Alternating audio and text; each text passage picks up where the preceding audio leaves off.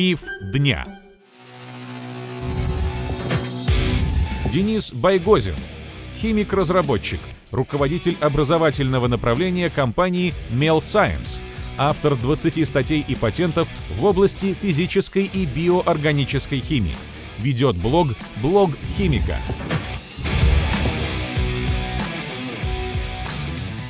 Добрый день, Денис. Здравствуйте. Я предлагаю нашим зрителям проголосовать. Друзья, выберите самую токсичную из списка пищевых добавок.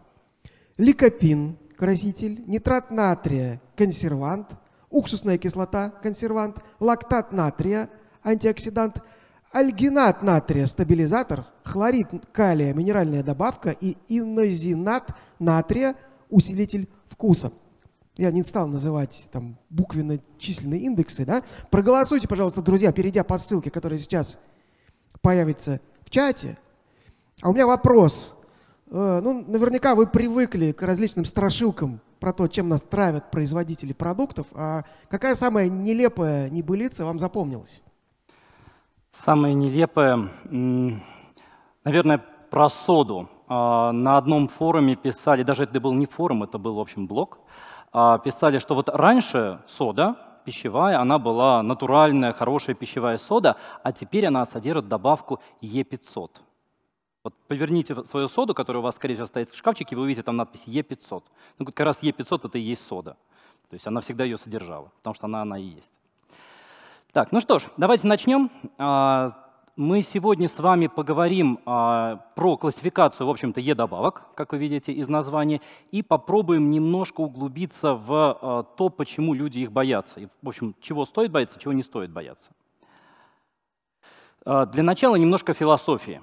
Мы с вами, как предыдущие докладчики уже говорили, в общем-то, немножко животные, и мы любим яркие вещи. И если мы говорим про так называемое эмоциональное потребление, то мы с вами все хотим схватить с полки магазина что-нибудь яркое и красочное. Этим пользуются маркетологи, они расставляют вот эти вот, например, что у меня, соки. Соки очень красиво, и мы берем на уровне глаз, знаете, да, наверное, принцип на уровне глаз ставим самое такое ходовое, люди хватают, берут, просто потому что оно ярко выглядит. Есть второй уровень потребления, когда люди начинают бояться. Они понимают, что что-то ими манипулируют, ими как-то управляют маркетологи и, видимо, со зла. И они начинают выбирать пищу, так называемую органик. То есть что-то такое натуральное, что-то такое полезное. Под названием органик может скрываться все, что угодно. Тут я вас отсылаю к уважаемому коллеге Сергею Белкову, можете послушать его выступление. Но, тем не менее, это некий, в любом случае, второй уровень потребления, то есть когда мы уже начинаем о чем-то думать. И, наконец, следующий уровень, к которому я вас призываю, это разбираться. Понятно, что не обязательно читать прям научные статьи, как я вот делал при подготовке этого выступления и при написании блога, но хотя бы авторитетные источники, хотя бы смотреть, что это за вещество. Ну что, поехали. Миф первый. Вещества делятся на полезные и вредные. То есть всегда можно сказать, что вот это вещество хорошее, полезное, а вот это вредное. Другими словами, можно выделить какой-то список плохих веществ, а можно выделить список хороших веществ. Я тоже порылся по разным блогам и создал два списка. Совершенно случайные вещества. Слева всякая злая, вредная химия, все, что добавляют и чем нас травят, а справа хорошие вещества, то, что добавляют, чтобы мы с вами были здоровее. Теперь давайте внимательно прочитаем эти списки уже с точки зрения химика и посмотрим. Что же это означает? Если приглядеться, здесь можно найти пары. Я здесь все пронумеровал. Дело в том, что тяжелые металлы, если, например, речь идет о меди, это микроэлемент. И на самом деле достаточно большое количество тяжелых металлов нам нужны для функционирования нашего организма, для ферментативных систем. Кроме того, если мы хотим это продать, не напугать людей, а продать, мы пишем микроэлемент медь. А хотим, если напугать, этот производитель нас травит медью. Дальше жиры. Жиры, собственно, состоят из жирных кислот. Омега-3 — это не что иное, как жирная кислота. Омега-3 съесть практически невозможно без поедания жира. Бумага. Бумага в основном, ее компонент — целлюлоза. Собственно, целлюлоза, клетчатка — почти синонимы. Небольшие химические различия по, в общем-то, компонентам. Эмульгаторы. Многие эмульгаторы — это олигосаккариды. сахар. Фруктоза тоже сахар. Хотя у нее там совершенно другой химический индекс, но она сахар. Глюкоза, фруктоза, сахароза — все это сахара. Соли. Когда мы говорим, что накопление солей — это плохо, а когда мы говорим, что содержат полезные минералы, это вроде хорошо. Хотя очень часто это одно и то же. Ну и ароматизаторы, витамины, антиоксиданты, я им не нашел пары, но про них мы сейчас с вами тоже поговорим. Значит, что у нас получилось? Мы все повычеркивали, по крайней мере, из этих списков. Теперь давайте поговорим, как же на самом деле, с точки зрения нашего организма. Я вам хочу напомнить высказывание Парацельса, которого, кстати, тоже очень любят цитировать некоторые условно противники мои из этих блогов. Все есть лекарство и все есть яд, только зависит от дозы. Так вот, даже то вещество, которое самое безопасное для нашего организма, это вода. Почему я говорю, что самое безопасное? Потому что мы с вами на 70% собственно вода. У него есть некая предельная концентрация, то есть предельная единоразовая доза, после которой мы, в общем-то, умрем. Возможно, что историки сейчас тоже меня закидают тапками, но, по-моему, в Средневековье была такая пытка или проверка на ведьмовство, когда вливали 5 литров воды и смотрели, умрет человек или не умрет. Ну, короче, в районе 5 литров воды — это как раз примерно смертельная доза. Но при этом мы про воду знаем, что если мы будем пить мало, то, соответственно, тоже умрем, но от обезвоживания. И есть некая условная рекомендуемая доза, вот этот пик, вот этой вот моей кривой, давайте я вам попробую ее показать, проверим, как работает. Вот она, да, вот этот вот пик кривой. Это некая рекомендованная доза. Единственное, что сразу вас предостерегаю от 2 литров, потому что маленькой 5-летней девочке 2 литра в день будет смертельно. А для солдата, бегущего по пустыне, 2 литра в день тоже будет смертельно, потому что ему не хватит. Соль. Я имею в виду просто поваренную соль, нашу обычную, которой мы солим пищу. Много соли – плохо, вы это знаете, даже комментировать не буду. Мало соли – тоже плохо, потому что мы не сможем как минимум делать соляную кислоту в нашем желудке и не сможем поддерживать солевой баланс, наши клетки просто схлопнутся. Ионы меди, про которые я уже говорил. Это медь, это микроэлемент, и она нам нужна. Если вы принимаете поливитамины, откройте их состав и посмотрите, с огромной вероятностью вы там найдете какое-нибудь соединение меди, иногда просто сульфат меди. Но при этом медь — тяжелый металл, это правда, она относится к тяжелым металлам, посмотрите в таблицу Менделеева, и у нее есть предельно допустимая концентрация, выше которой мы начнем травиться. И единственный класс соединений, которых кривая обрывается, это так называемые ксенобиотики. Один из примеров — это диоксин, тетрахлордибензодиоксин. У него нет полезной дозы. Нам хорошо только тогда, когда его нет совсем. Вот, соответственно, вот правая кривая у меня как раз обрывается. Значит, давайте поговорим побольше вот об этих кривульках. Если проговорить соединение меди, то слева — это минимальное необходимое количество, ну, собственно, для выживания, а справа — половинная летальная доза. И сегодня в процессе нашего разговора я буду часто ее упоминать. Что это такое? Это когда проводятся эксперименты на мышах, на крысках или на других млекопитающих, и половина подопытных животных умерла. Это означает, что мы достигли летальной дозы. То есть статистически половина умирает. Вот LD50, я буду говорить, там LD50 столько-то грамм, миллиграмм на килограмм веса, это как раз вот эта вот штучка, там, где кривая по соответствующему веществу упирается в ноль. Ну а слева, в общем, все тоже более-менее понятно.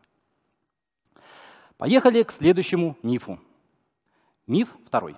Все красители в еде вредны. Мы начинаем с вами идти уже по ешкам, и красители — это Е, единичка и дальше еще две каких-то циферки. Ну, в общем, 100. 100 от 100 до 199. Другими словами, если говорить про красители, то некоторые считают, что если что-то окрашено особенно неестественным цветом и окрашено сильно, то это смертельно опасно. Возможно, эволюционно это для нас было полезно, но здесь оно не работает. То есть синее, например, такое странное, смертельно опасно, ярко-оранжевое токсично, потом менее опасно, ну и чистая вода, как известно, самая безопасная, но это, об этом даже я говорил. Что такое цвет с точки зрения химии? Дело в том, что цвет очень часто зависит не только от того, какие группы в молекуле, но и от того, какой длины, например, цепочка сопряжения в молекуле. Вот один из примеров, то есть там можно сложно, долго дискутировать про цвет неорганических соединений, про переходы между электронными уровнями, но я взял самый, наверное, простой пример, это про органику. Всем известна морковка. Вы знаете, что она оранжевая. Вот, собственно, альфа-каротин ярко-оранжевый. У него есть вот такая вот цепочка сопряжения. Это двойные связи, вот такие двойные палочки на слайде, которые следуют через один, друг за дружкой. Если мы химически разорвем эту цепочку сопряжений в серединке, вот видите, например, гидроксилируем, ведем OH-группу, то цвет практически пропадет. Вот этот вот гидроксикаротин будет почти бесцветным, слабо-слабо-слабо желтенький. Но с точки зрения биохимии в нашем организме ничего не поменяется. Ни ферментативные системы, которые с ним работают, ни его уровень токсичности, ни его уровень полезности, я и то, и другое в кавычках возьму, не поменяются. Что это означает? Это означает, что если мы будем как-то пытаться увязать цвет и токсичность, то увидим, что они не связаны никак. Есть токсичные, реально токсичные вещества и бесцветные. Ну, давайте что-нибудь там, я не знаю, какие-нибудь соли ртути. И есть вещества, которые, наоборот, ярко окрашены, очень сильно ярко окрашены и даже немножко полезны. Вот. Давайте поговорим уже про конкретные Е-красители. Значит, Е101. Если мы пороемся в интернете и вбейте, например, прямо сейчас можете в поисковике вбить Е101 вред. Вот, и вы обязательно найдете про вред Е101. И найдете слова, что он канцероген и яд. Но если вы пороетесь побольше и посмотрите первоисточники, то узнаете, что это вообще витамин В2. И как бы это, он полезен. То есть на тех же блогах иногда бывает так. Один пост про витамины, про полезность В2, а потом про вред рибофлавина, следующий пост. Это довольно странно. И у него ЛД50 больше 10 мг на килограмм у мышей. Соответственно, на человека можете, когда я такие циферки привожу, сразу же их пересчитывать. Берете свой вес и умножаете. И потом можете еще в граммы перевести. И узнаете, сколько вам нужно съесть этого самого рибофлавина, чтобы отравиться. Тартразин. Тартразин может действительно вызывать аллергию, и есть научно подтвержденные статьи об этом, но очень много что вызывает аллергию, к сожалению. Я недавно читал даже про аллергию на полиэтилен. Ну, с точки зрения химии, полиэтилен — это, в общем, такая длинная CH2 цепочка без каких-то хвостиков, и чему именно там быть аллергену, вообще непонятно. Это к медикам, скорее, вопрос. Следующее — хлорофилл. Вот это меня повергло в шок. И, кстати, вот к первому вопросу, если бы у меня этого не было на слайде, то я бы, наверное, вот этого назвал как самая странная надпись в интернете. Хлорофилл – аллерген. Это означает, что у людей аллергия на всю зелень. На огурцы, на шпинат, на капусту. Все-все-все зеленое запрещено есть. Мне страшно становится. Пищевой зеленый. Вот это действительно потенциальный канцероген. Однако… Читаем дальше. При употреблении больше 10 граммов в сутки. 10 граммов в сутки. То есть вам нужно пробраться на склад пищевого зеленого и съесть там несколько ложек этого самого красителя. Учитывая, что он довольно легкий, то это будет пара столовых ложек. Золото содержит тяжелые металлы. Золото действительно тяжелый металл, и оно не может не содержать самого себя, поэтому само по себе выражение мне смешно. Но золото — абсолютно инертный металл. Вы, наверное, все знаете, что если проглотить золотое кольцо, то оно из вас выйдет без изменений. Только не глотайте, а то вдруг зацепится. Если золото попадает в виде красителя золотого к нам в организм, то точно так же ничего не происходит. Алхимики даже пытались им лечить. Ну, безуспешно. Итого, по поводу этого мифа. Вредны ли цветные газировка и тортик? Я отвечаю «да». Потому что там экстремально много сахара. Если вы постоянно будете пить газировку, точнее, есть тортик, запивать газировкой, вам будет не очень хорошо. Кроме того, в газировке очень часто низкий довольно pH. Само по себе это не вредно, но если вы постоянно это употребляете, не очень хорошо. Но не надо все валить на красители. Наверное, многие хотят записать, вы знаете, как приводят табличку токсичных красителей. Вот отсюда можете записать Е131 и Е142. Но это единственные два красителя, которые относительно более вредны. Еще раз, относительно более вредны. Это означает, что если вы будете их есть ложками, вы действительно отравитесь. А вот хлорофилл есть ложками можно. Консерванты — это зло. Миф третий. Консерванты — это добавки под номерами Е200, то есть от 200 до 299. Давайте поговорим вначале про консервирование исторически. Что происходило, когда люди заливали огурцы, и сейчас заливают, соленым раствором, или, например, уксусом, или, например, делают варенье, или, например, консервировали что-то с медом, сейчас, наверное, с медом уже не консервируют.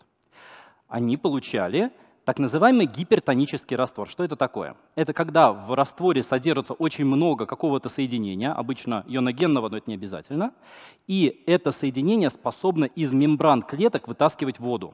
Еще говорят, что у него большое осмотическое давление.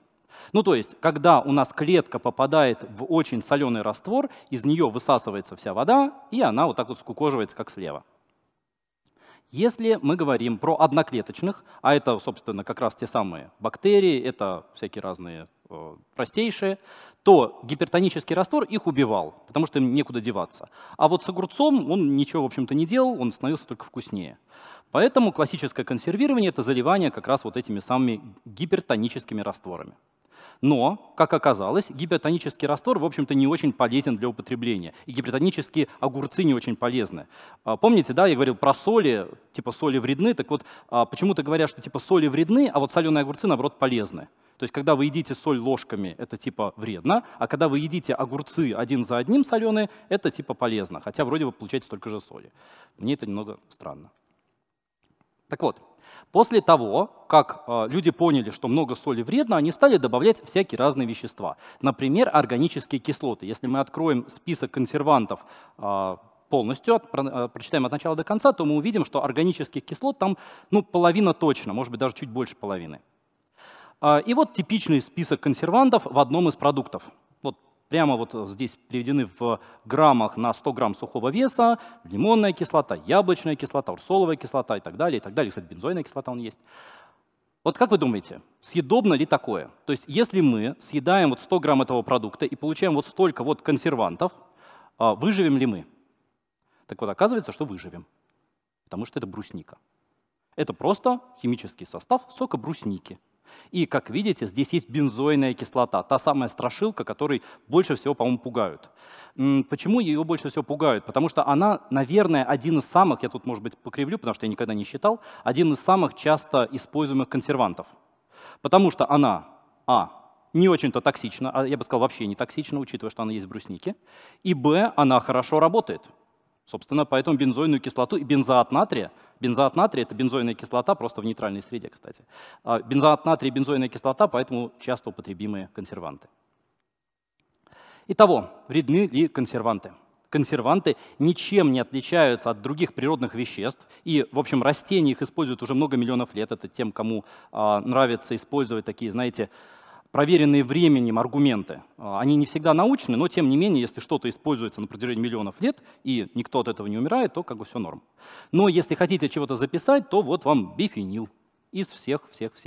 Я просто взял весь список, сравнил их LD50 и выбрал что-то, что чуть-чуть потоксичнее. Но это не означает, что вы будете, что вы умрете от первой там крупинки бифенила. Его просто не стоит есть ложками из банки с тем самым бифенилом.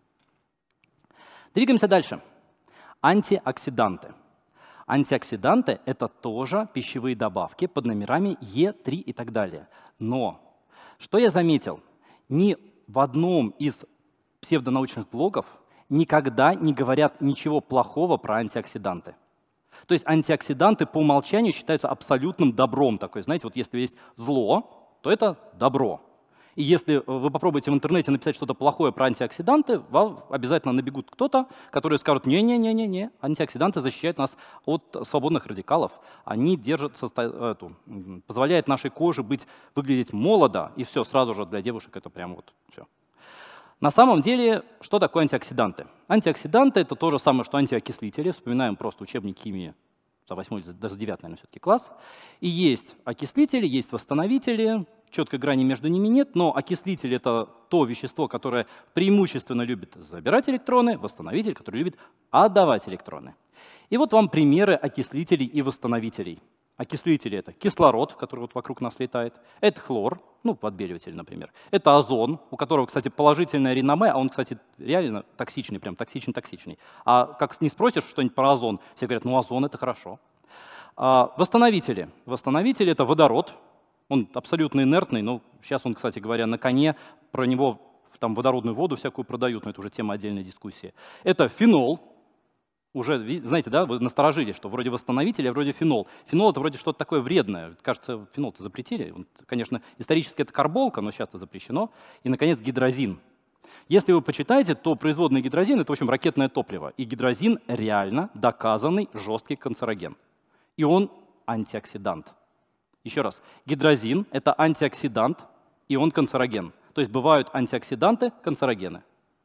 Я вас, наверное, специально пугаю, но на самом деле не пугайтесь, их ни того, ни другого, ни третьего нет среди Е-добавок. Просто я хочу сказать, что слово «антиоксидант» ничего не говорит о полезности или вредности того или иного вещества. Это просто его химические свойства. То есть забирать или отдавать электроны. И если оно будет забирать или отдавать электроны у нашего организма, делать это активно, то нашему организму будет не очень хорошо.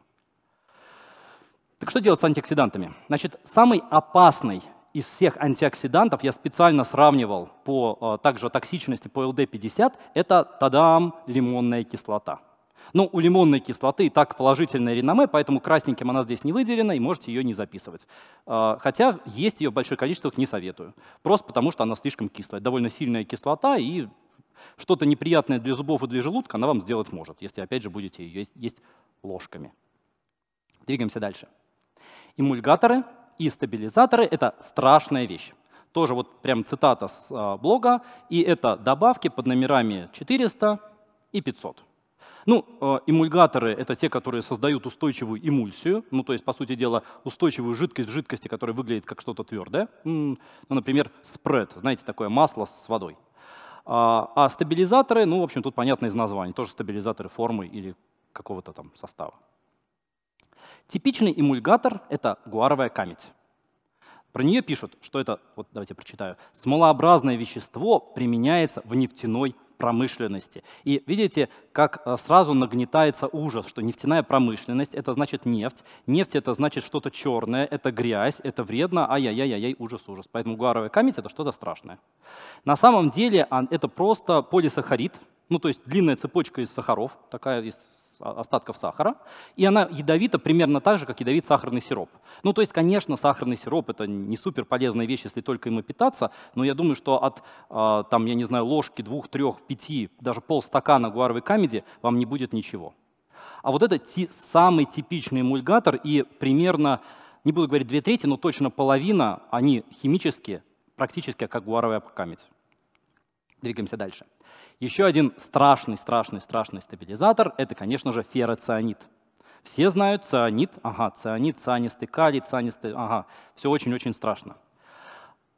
Давайте почитаем и посчитаем, насколько для нас с вами опасен ферроцианид. Дело в том, что его действительно добавляют в поваренную соль. И добавляется он в количестве 20 мг на килограмм, для того, чтобы соль не слипалась. То есть, наверное, знаете, что соль, в которой нет ничего, она слипается в комки, если у вас особенно влажность высокая в квартире, и потом ее надо разбивать. Вот та соль, которая, знаете, нужно вот так стучать, вот это она без ферроцианида. Та, которую не надо вот так стучать, она, собственно, с ним. Еще раз, 20 мг на килограмм добавляется. Открываем сайтик hazard.com.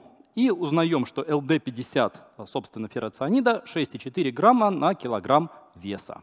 Ага, запоминаем эту цифру, умножаем на собственную массу, сейчас будем это делать. Да, кстати, еще третий пункт, это, собственно, почему там не найдете вы цианида, потому что железо полностью связано в прочный комплекс, там можно посчитать константу связывания, но я этого не стал приводить, просто потому что это еще более долгие математические расчеты. Да, привет ребятам из химцентра, которые не любят решать физхимические задачки. Это для вас будет. Значит, давайте посчитаем, сколько нужно съесть соли за один раз. Ну, то есть мы берем, конечно, там полезную морскую соль и хотим отравиться ферроцианидом. То есть специально едим, чтобы отравиться. Наша масса тела 75 килограмм. Умножаем 75 на 6,4, на 1000, на 20. Пам-пам-пам-пам-пам. Получается 24 килограмма. Еще раз, нужно съесть 24 килограмма соли в один присест, чтобы он не успел вывестись, и тогда вы действительно отравитесь ферроцианидом. Вот вам типичный пример. Вы знаете, да, что поваренная соль, по-моему, смертельно что-то 400 или 500 грамм. То есть вы от соли умрете раньше, чем от ферроцианида. Как бы вот, все есть лекарство, все есть яд, зависит от дозы. Миф 6. Глутамат разрушает мозг. Там много есть усилителей вкуса, просто про глутамат больше всего. Значит, усилители вкуса — это, соответственно, Е500 с чем-то. И люди любят писать искусственный глутамат и где он есть. Вот видите, прям эта цитата откуда-то взята с интернета. Что такое глутамат натрия? Глутамат натрия – это натриевая соль глутаминовой кислоты. Ну, то есть глутаминовая кислота в нейтральной среде. То есть если глутаминовая кислота плавает при pH 7, ну, то есть нейтральном pH, то она глутамат натрия все-таки. Извините, химию не обманешь. Это аминокислота, которая входит в те аминокислоты, из которых построен наш организм. Она действительно нейромедиатор, она там в мозге много чего делает. Как, кстати, и глицин тоже. Но смотрите, у глицина хорошее реноме. Его даже используют как БАД, и там типа он вроде как бы, говорят, успокаивает, на самом деле нет, судя по статьям. Но типа его едят и говорят, глицин, ты это, поешь глицинчика, успокойся. А глутамат, про глутамат не говорят, про глутаминовую кислоту. Его ЛД50 18 грамм на килограмм. То есть для человека при разовом приеме это 1,35 килограмма. То есть вам нужно сесть за банку с глутаминовой кислотой и в один присест, запивать нельзя, сразу говорю, съесть 1,35 килограмма. Тогда вам будет плохо прям. Но самое смешное, что это 8% сухой массы гороха, то есть надо запретить себе есть горох, и 6%, самое страшное, нас самих, вы сами глутамат на 6%. Ну, точнее, 6% вашей белковой массы – это глутамат. Откуда тогда миф? А миф вот откуда взялся. Поставили себе задачей убить крыс глутаматом и стали их кормить. При количестве 20% от сухого веса всей потребляемой пищи в течение 6 месяцев крысы выжили. Просто у них через 6 месяцев обнаружена потеря зрения, причем не у всех, а у некоторых. Еще раз, вы 20% всей своей еды заменяете на какое-то отдельное вещество, неважно, что оно хорошее, доброе, но 20%, 20%. И потом, через 6 месяцев, вам становится немножко плохо. Причем крысы не умирают. Вот отсюда, вот, собственно, этот самый миф. Ссылочки, кстати, внизу. Ну и, наконец, место заключения. В Гугле вы можете найти все, что угодно. Если вы прямо сейчас, вот можете прямо сейчас открыть, благо, мне очень сложно было бы говорить, если в зале сейчас вы все присутствовали, но так как вы находитесь в своем компьютере, можете открыть в отдельном окошке и вбить «Яблоки вред». Вы найдете с десяток статей, почему нельзя есть яблоки, почему яблоки страшны, ужасны, и вообще нужно от них давно отказаться и запретить. Ну, хотя бы вот. Это типичная картинка, которую я не стал приводить в основной части доклада, просто потому что все ее знают, что яблоко действительно состоит из одних Е-добавок, блин. У него половина веществ внутри — это Е-добавки. И что теперь делать с яблоками, вообще непонятно. Дополнительное заключение. Давайте, я даже не буду зачитывать, прочитайте, пожалуйста, сами от начала до конца этот анекдот. Он здесь процитирован за исключением удаления плохих выражений, я их заменил. И люди почему-то обвиняют Е-добавки. То есть люди едят много сахара, очень много соли, курят, пьют, а потом говорят, что глутамата в чипсах много было, поэтому я заболел. Вот это неправда. Ну и что, по поводу книжек. Первое. Это, конечно, энциклопедия пищевых добавок, в которой, в общем, они просто все... расписано, написано, что это такое, с чем их едят, с чем их не едят, их токсические дозы и так далее, и так далее.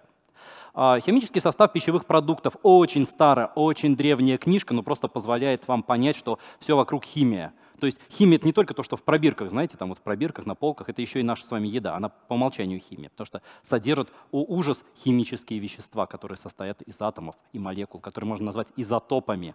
Ну, это уже вопрос реноме и вопрос брендинга. Анализ пищевых продуктов. Книжка позволит вам понять, как именно анализируют пищевые продукты. Там даже есть много классных методик. Я их, собственно, даже, наверное, тоже дам ученикам.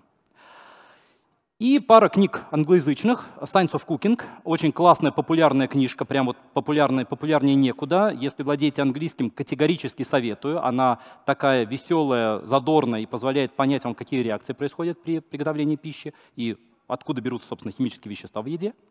Ну и последнее — это просто пример добавок. Я взял вот хорошая книжка по поводу, собственно, консервантов. Вот, наверное, и все. Спасибо большое. А я бы сейчас предложил взглянуть на результаты голосования.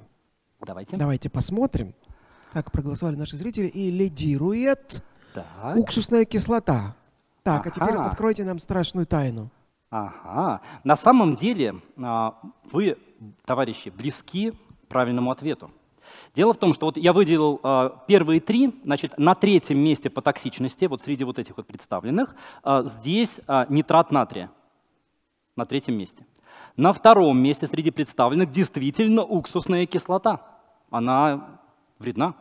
И, наконец, на первом месте хлорид калия, он здесь 55 голосов взял. Это, знаете, куда добавляют, если вы видите соль с уменьшенным содержанием натрия, то вот как раз вот туда добавка была хлорид калия. То есть они типа натрий чуть-чуть уменьшили, хлорид калия добавили. Ну, немножко вкус изменился. Вот. А так в целом вот это все можно есть ложками, но не стаканами, правда. А сейчас самое интересное.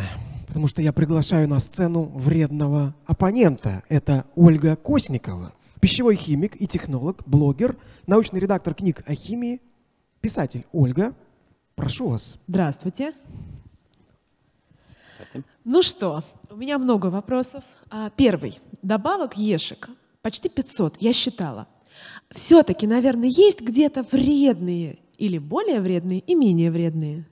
Да, ну то есть можно точно так же взять их отклассифицировать. То есть как вот у нас в этой голосовалке было, можно их просто отранжировать, и какие-то можно, как вот воду, помните, там слайд был в начале, как воду можно стаканами пить или есть, а какие-то можно там чайными ложками только. Да, да. Но это значит, что мы с едой съедим все-таки какие-то вредные добавки или нет? Съедим мы с едой вредные добавки или нет. Смотрите, что такое вред? Помните, вспоминаем Парацельса, все есть лекарство, все есть яд. Если мы съедаем чайную ложку поваренной соли, это вредно или нет? Вот я думаю, что, наверное, если одна чайная ложка... Если одна чайная ложка, то еще нет. Смотрим рекомендации ВОЗа. А вот если две, то уже вредно. Вот та же самая история с какими-то добавками. То есть одна ложка норм, две ложки плохо. Три ложки вообще будет не очень уже. Да? Ладно. Следующий вопрос тогда. Все-таки есть запрещенные ешки. Да. А вдруг они попадутся в моей еде?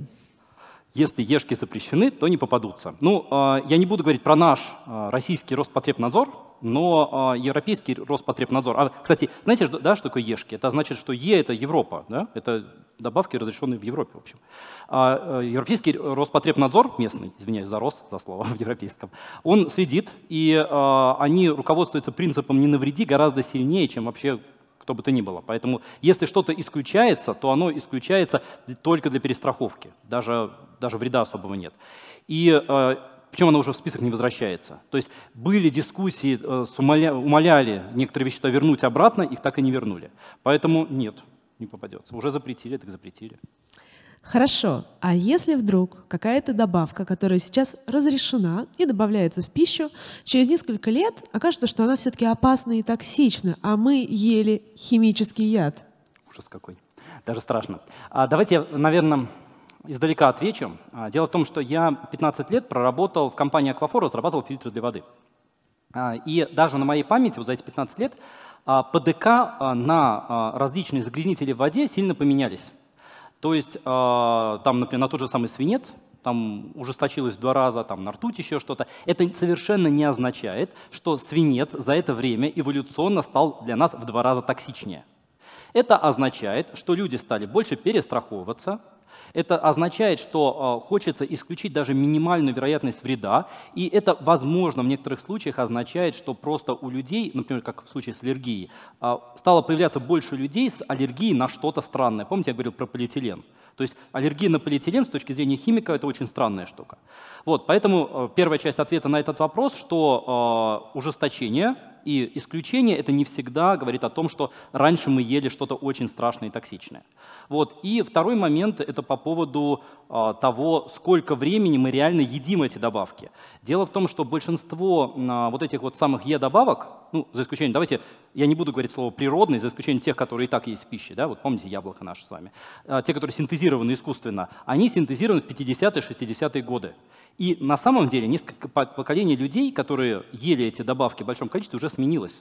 И это означает, что они-то не умерли, и дети у них были, и все хорошо, мы с вами как бы существуем. Но вот поэтому ничего страшного, даже если исключат. Бытует мнение, что натуральные пищевые добавки, ешки, так уж и быть, можно есть. Но синтетические есть не стоит, потому что они могут накопиться внутри нашего организма и остаться навсегда, отравляя нас. Ну, здесь по поводу натуральной синтетическости можно, во-первых, наверное, апеллирую к закону постоянства состава, потому что еще что-то там лет 200 назад было доказано, что вещество, полученное из одного источника и из другого источника, если они одинаковые химической природы, то это одно и то же вещество. Поэтому, помните, там был тоже искусственный глутамат у меня. То есть искусственный глутамат, полученный химическим способом, полученный из, ужас, генно-модифицированных микроорганизмов, и полученный из гороха, он абсолютно одинаковый там, там и там. Поэтому это как бы первая часть. А вторая часть по поводу вот тех, которые в природе типа не встречаются, а синтезированы. Смотрите, если мы с вами возьмем, например, давайте что-нибудь пример как приведем. Каротин, помните, я про него как раз говорил. Каротин, у него так же, как у искусственных Е-добавок, есть LD50. И на самом деле, если вы почитаете, например, тоже вбейте в гугле «токсичность витамина А». Или токсичность каротиноидов, потому что каротиноиды все-таки предшественники витамина А, токсичность каротиноидов. Вы найдете очень много информации и узнаете, что на самом деле каротин токсичнее многих добавок, а он природный. Поэтому я бы их не смог разделить никак. Вот бывают токсичнее в природе, а бывают токсичнее там. Знаете, да, тетрадотоксин, например, он, в общем, один из самых токсичных, он токсичнее новичка, не побоюсь этого слова. А зачем вообще нужны ешки? Неужели нельзя сделать пищу без них?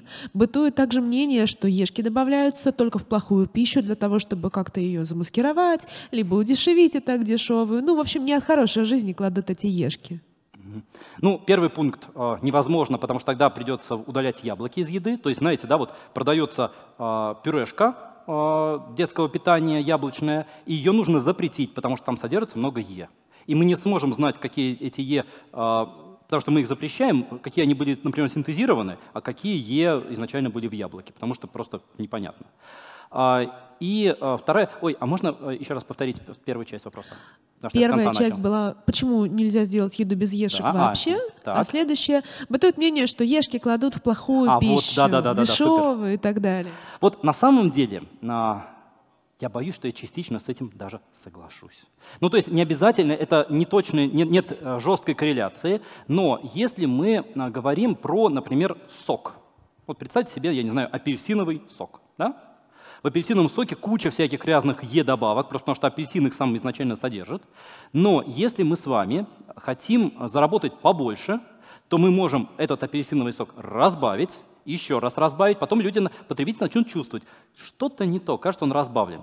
А мы возьмем и добавим немножко лимонной кислоты. Кислотность вернется, а потом еще ложку сахара, еще и сладко будет, и люди снова начнут покупать. И будут покупать. То есть мы добавили добавки, действительно добавили, действительно удешевили продукт. Продукт стал, в общем-то, хуже, потому что от апельсина там уже мало что осталось. Но при этом сложно сказать, это мы добавили Е-добавки или не Е. То есть лимонная кислота, конечно, Е, а сахар... Слушайте, я не помню, сахар — это Е-добавка или нет. Можете посмотреть в интернетах. Ага. Нет? Ну, значит, нет. Вот оппонент говорит, что сахар не Е-добавка, значит, мы добавили вроде и сахар, он не Е-добавка, или лимонную кислоту, которая Е-добавка. Что мы сделали, непонятно. Ага. Хорошо. Следующий вопрос. А вдруг производитель все-таки переложит химии, положит больше, сыпанет ложкой такой вот щедрой? Я отравлюсь? Ну, смотрите. Конечно, можно отравиться. Но представьте себе ситуацию, что, например, вы купили огурцы консервированные, знаете, да, огурцы консервированные тоже продаются, а туда перебухали соли, и вы взяли и эти огурцы все съели.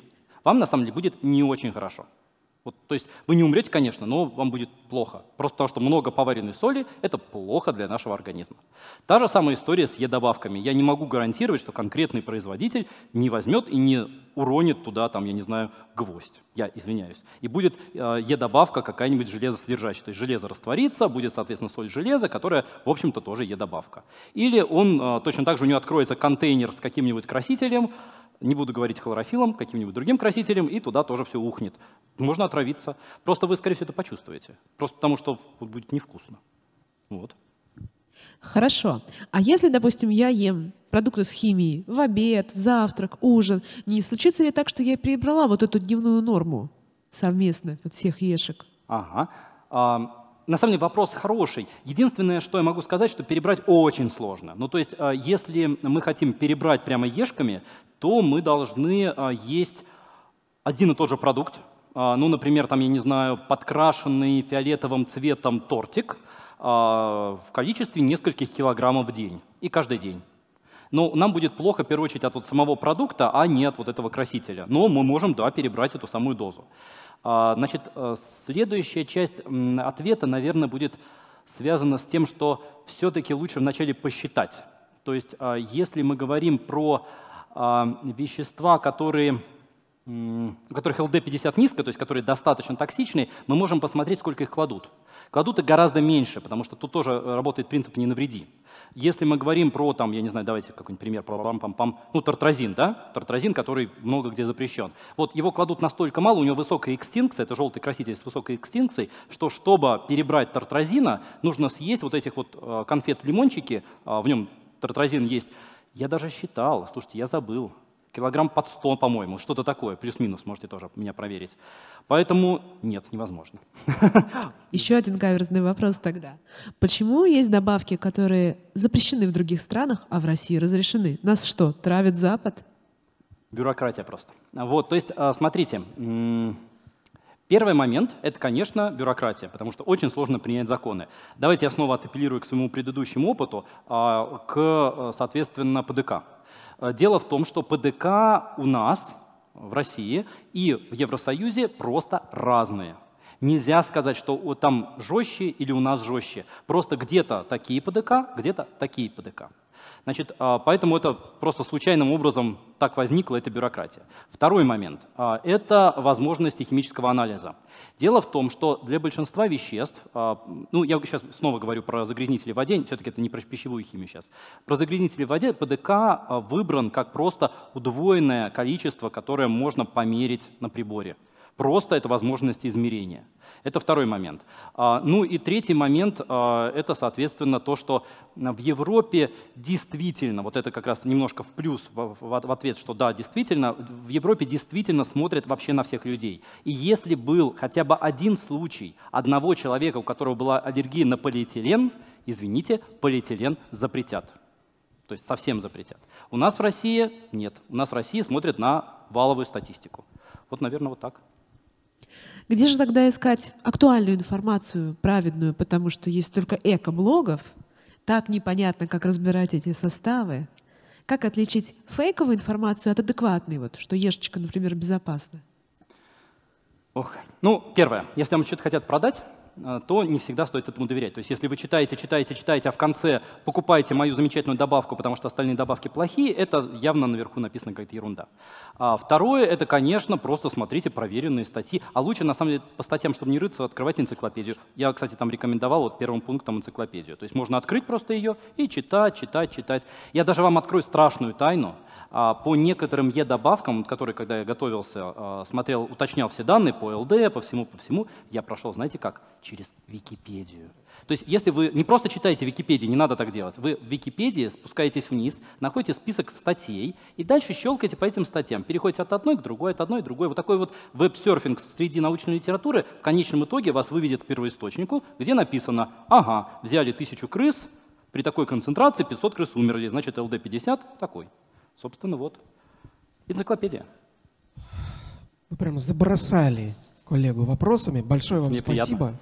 Да. Вам спасибо. Я попрошу наших зрителей проголосовать. Пожалуйста, проголосуйте за Дениса, либо за Ольгу, либо, если вам понравились оба, ну вот выберите третий вариант. И ссылка на голосование должна появиться в чате. А мы продолжаем. И сейчас вопрос к докладчику имеет наш особенный зритель Палпатин. Прошу. Здравствуйте. У вас там интересная фраза промелькнула, что бюрократия сложилась случайно. У нас и в Европе, надеюсь, что все-таки не случайно. Вот.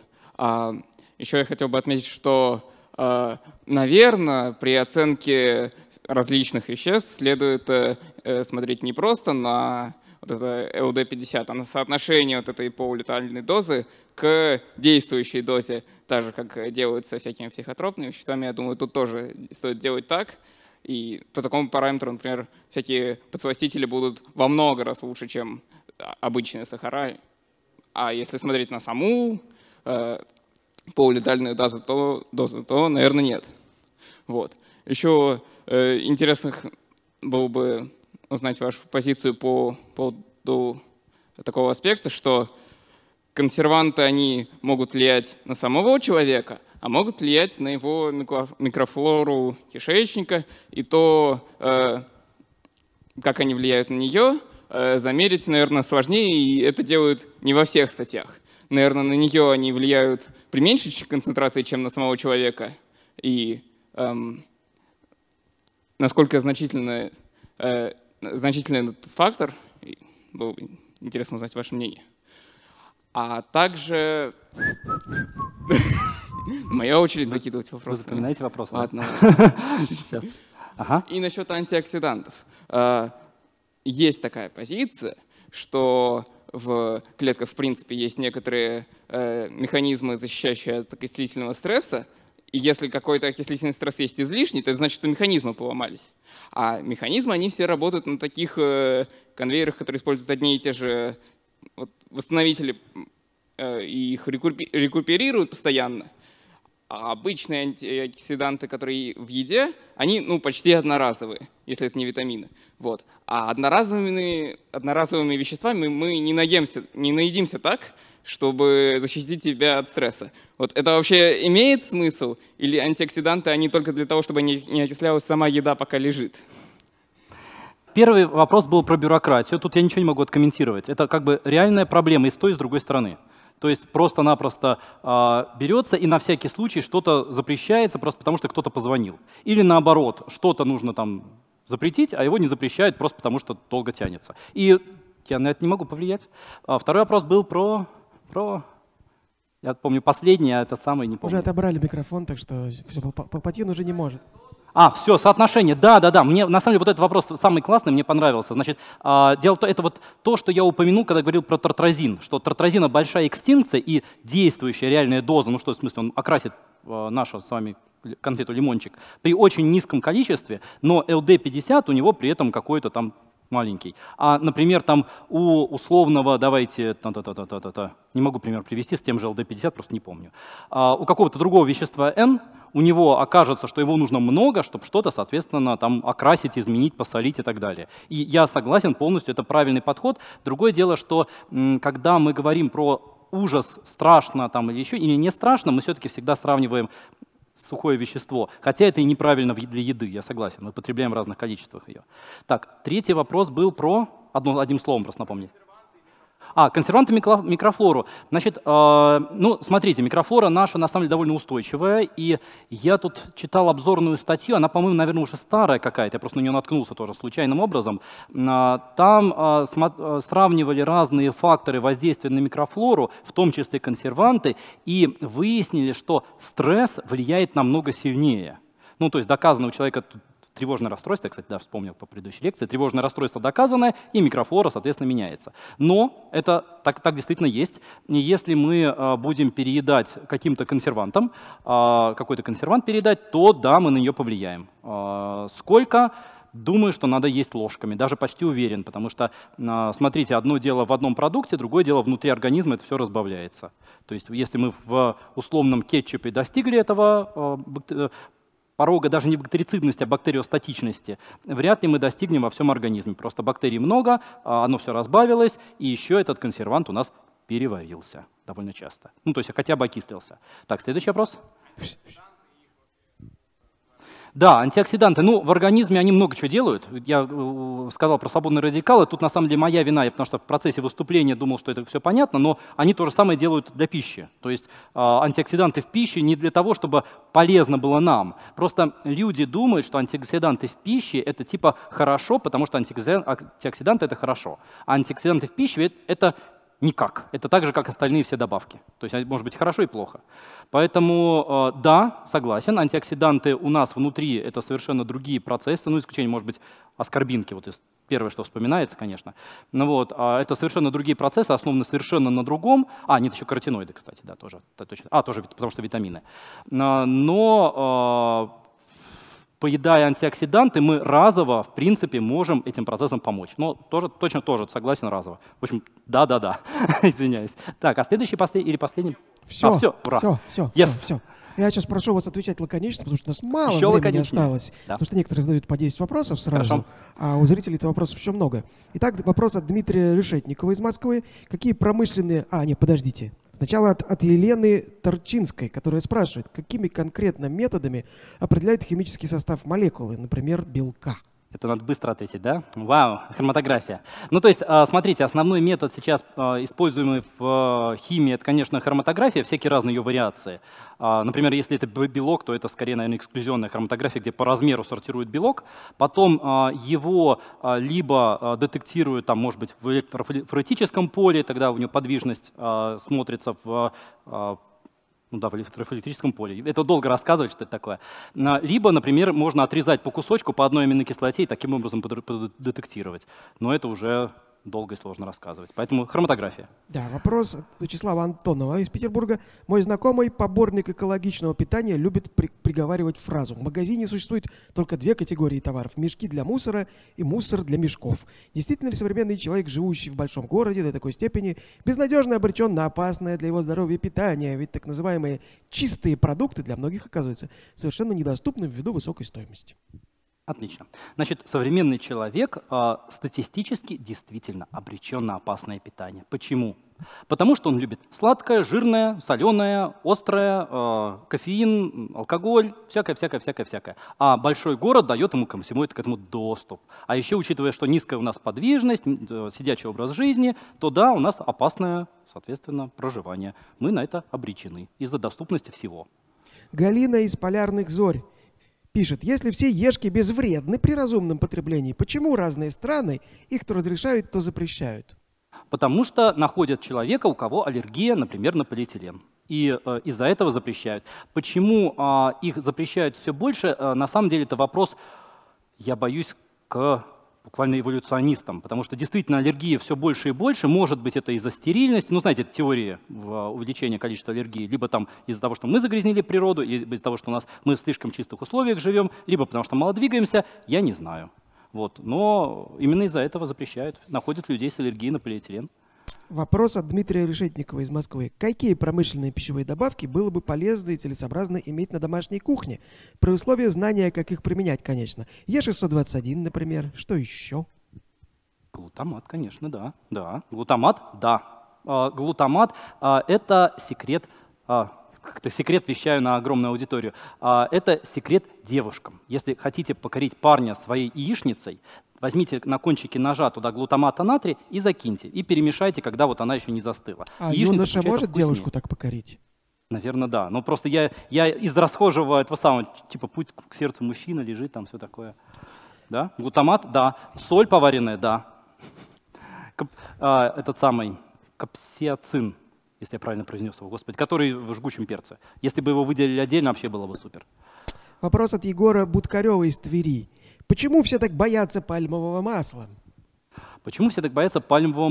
Ну, тут много можно дискутировать. На самом деле он действительно состоит из тех же жирных кислот, что и другие твердые масла, например, там сливочное. Но, первое, оно к нам часто приходит реально грязным, со всякими разными примесями.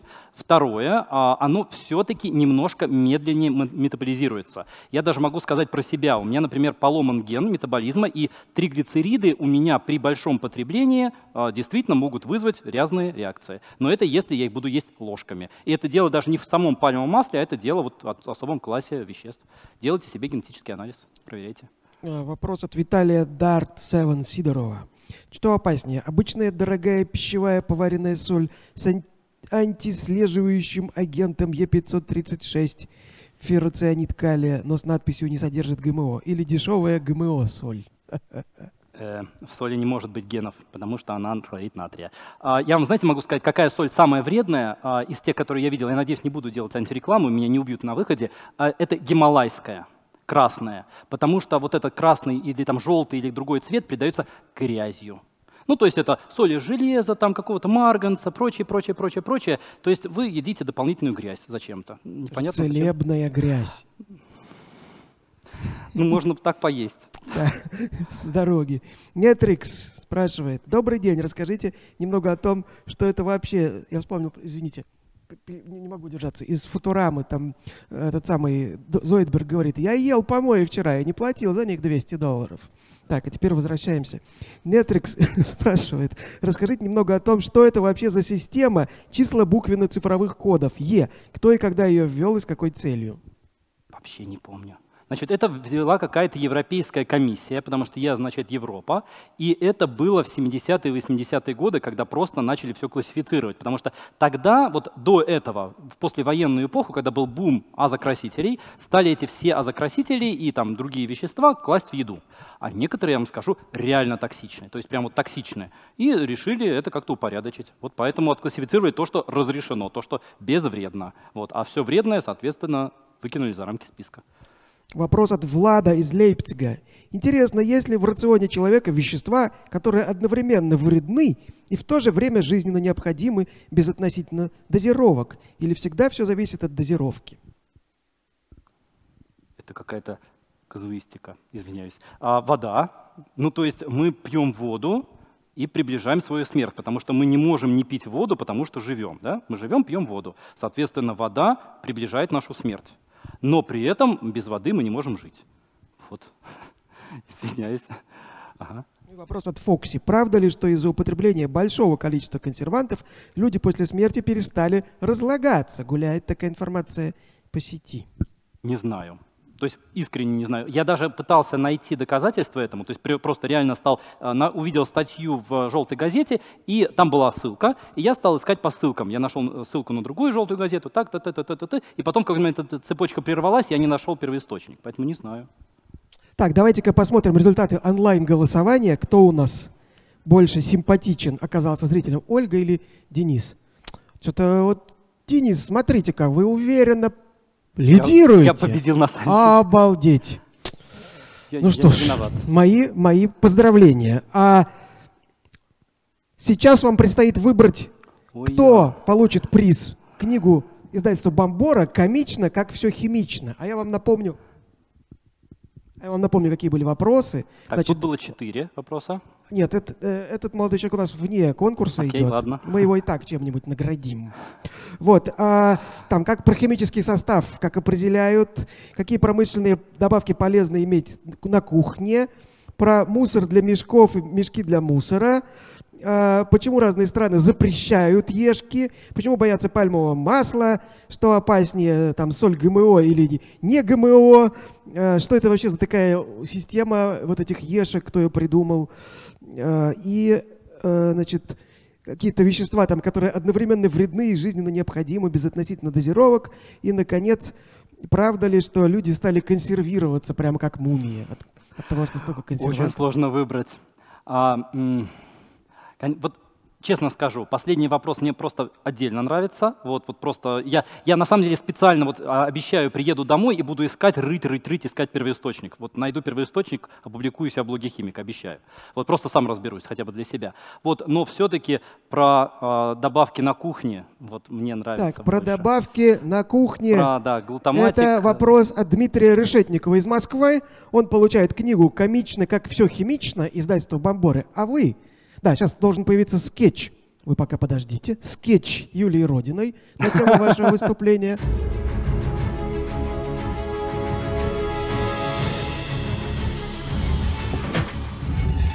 А сейчас мы услышим звон скальпелей, свист шприцев, сердитое журжание рентгеновских устройств. Дело в том, что о цитокиновом шторме многие узнали только благодаря эпидемии коронавируса. Я сегодня объясняю такой термин, как коллективный иммунитет.